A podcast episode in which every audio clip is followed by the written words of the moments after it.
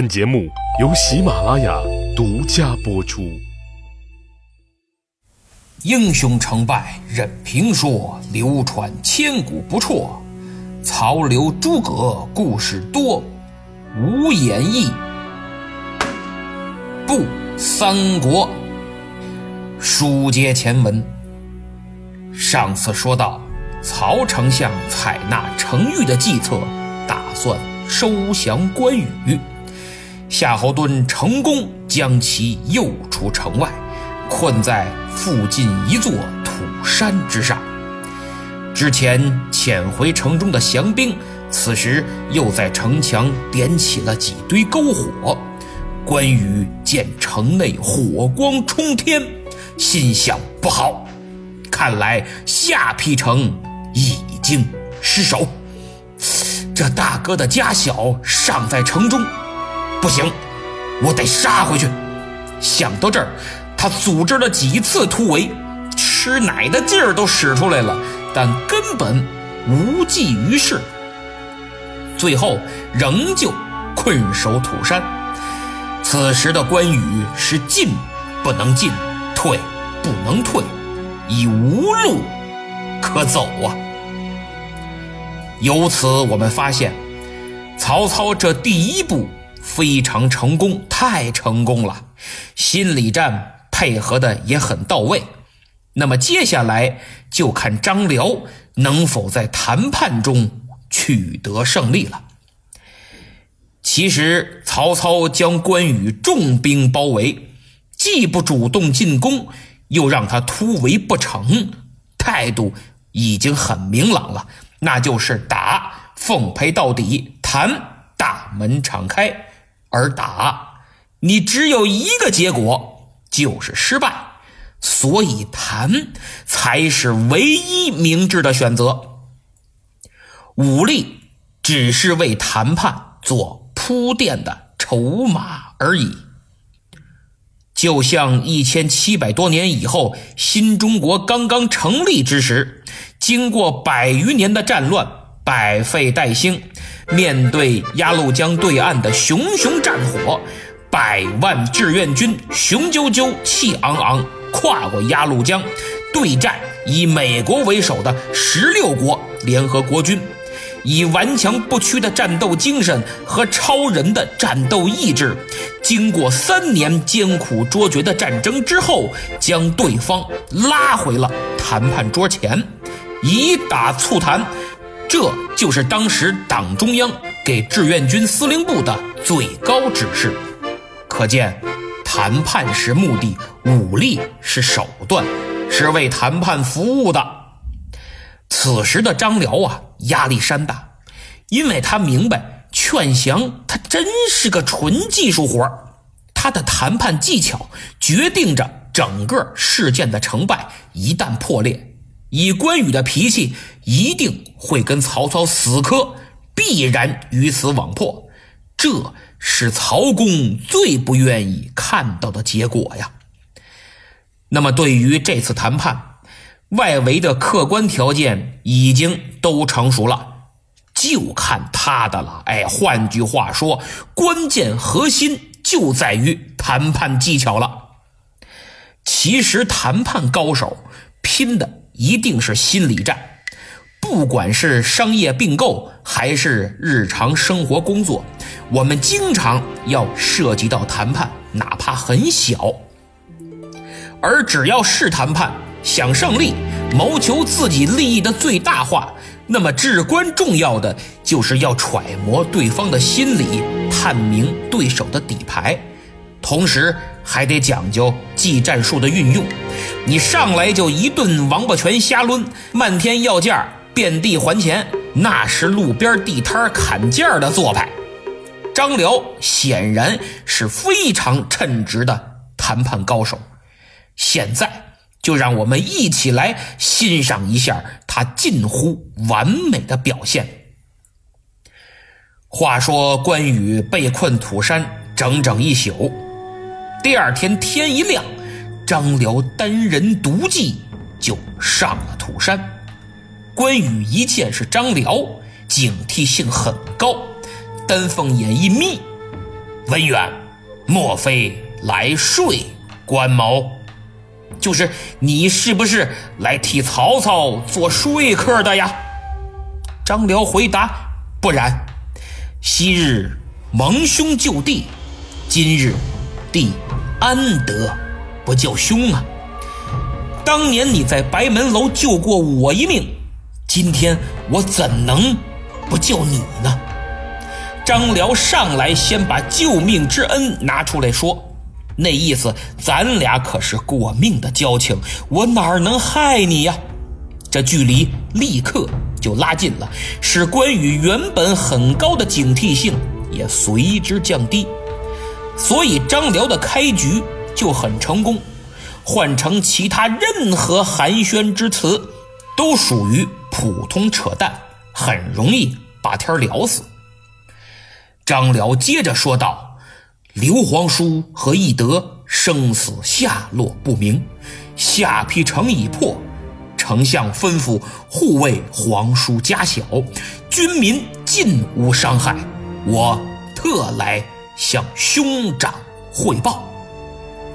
这几句话说的非常有水平，不仅交代了目前的局势，更告知了关羽最牵挂的刘备家小之情况。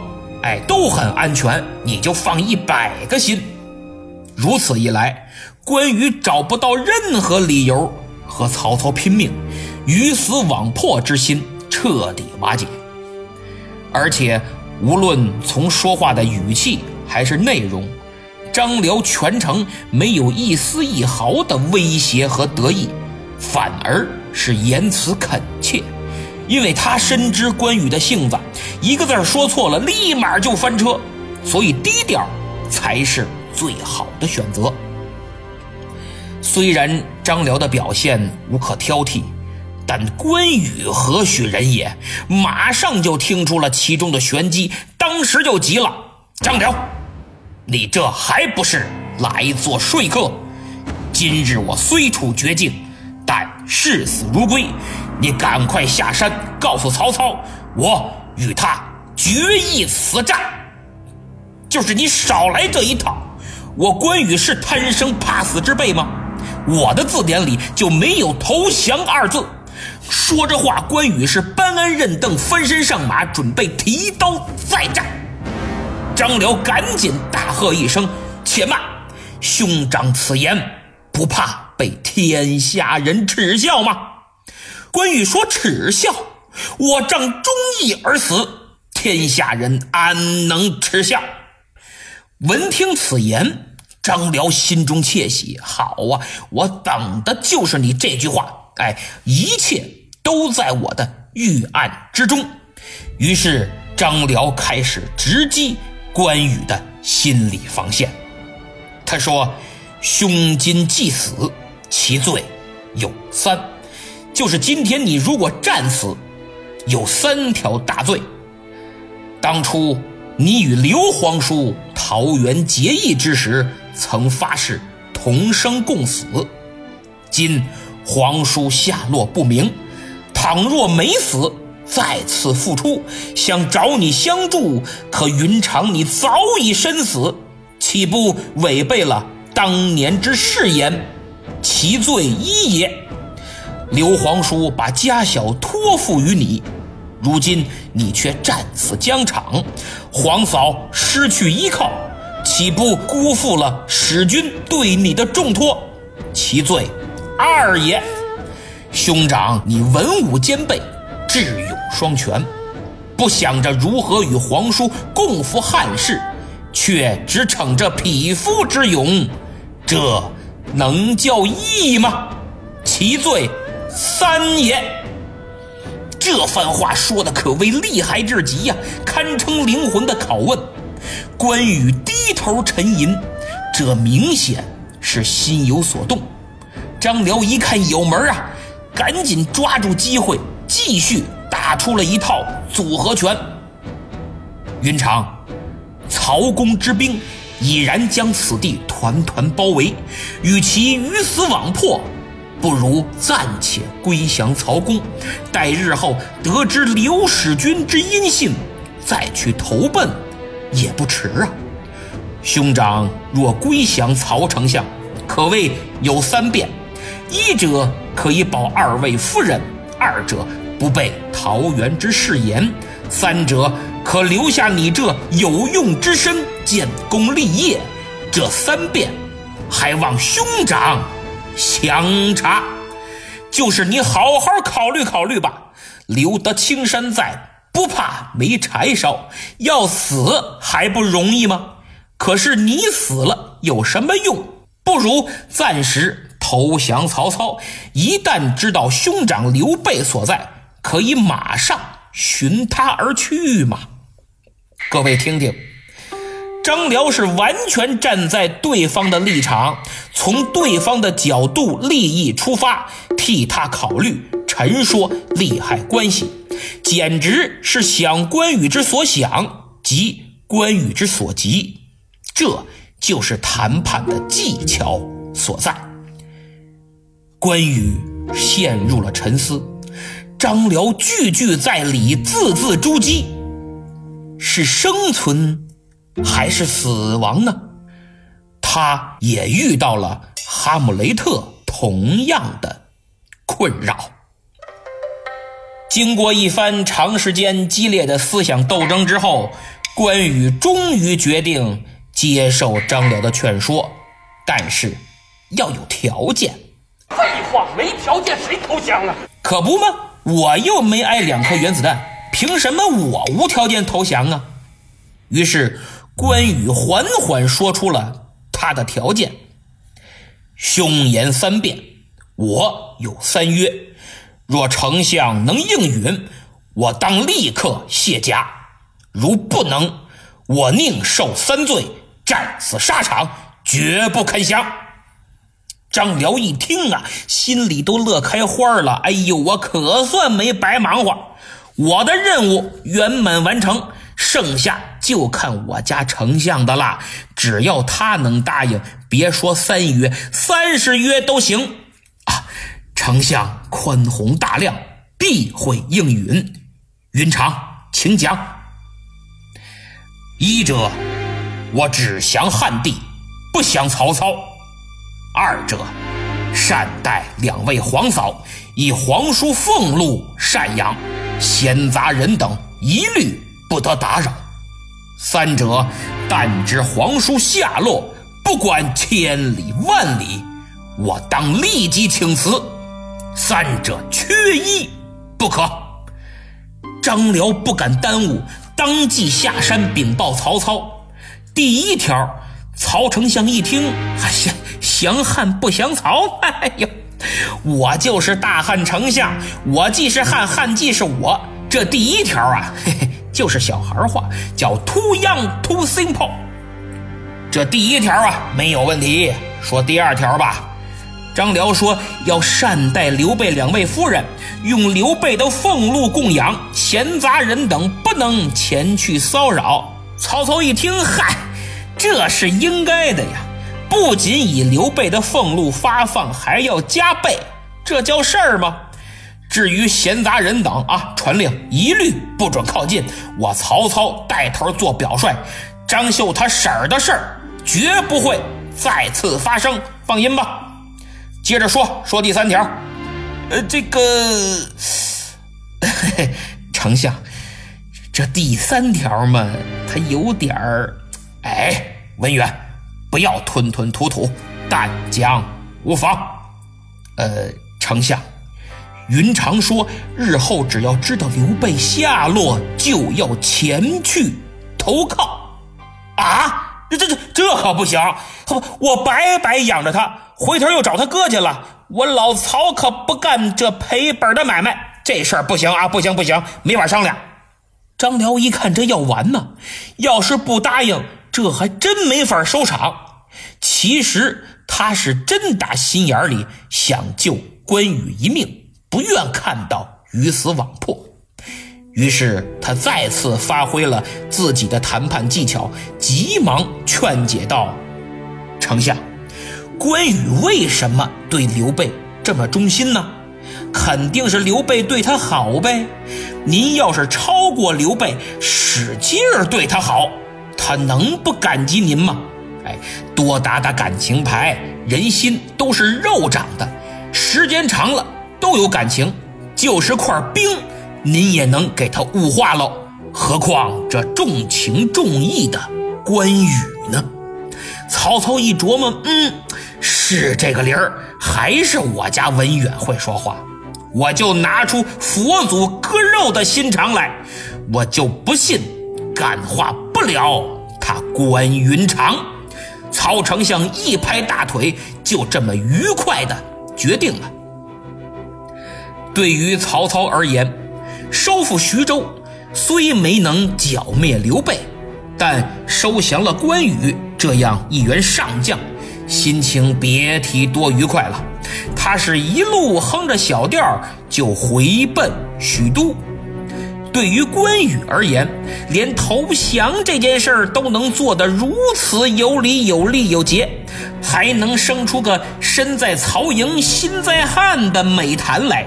说白了，连投降都投得这么帅，实在无愧于三国名将的美誉。功德圆满，皆大欢喜。至此，由程昱老师主导的谈判收购事件完美收官，而整个过程，从程昱的谋略算计。到张辽的谈判技巧，再到曹操的爱才宽容和关羽的临危不惧、忠义本色，无不体现的淋漓尽致。当然，这一切都以双方的诚信作为基础。尔虞我诈，各怀鬼胎，事到临头突然反悔，说了不算，算了不说，那。可是要受到严厉制裁的。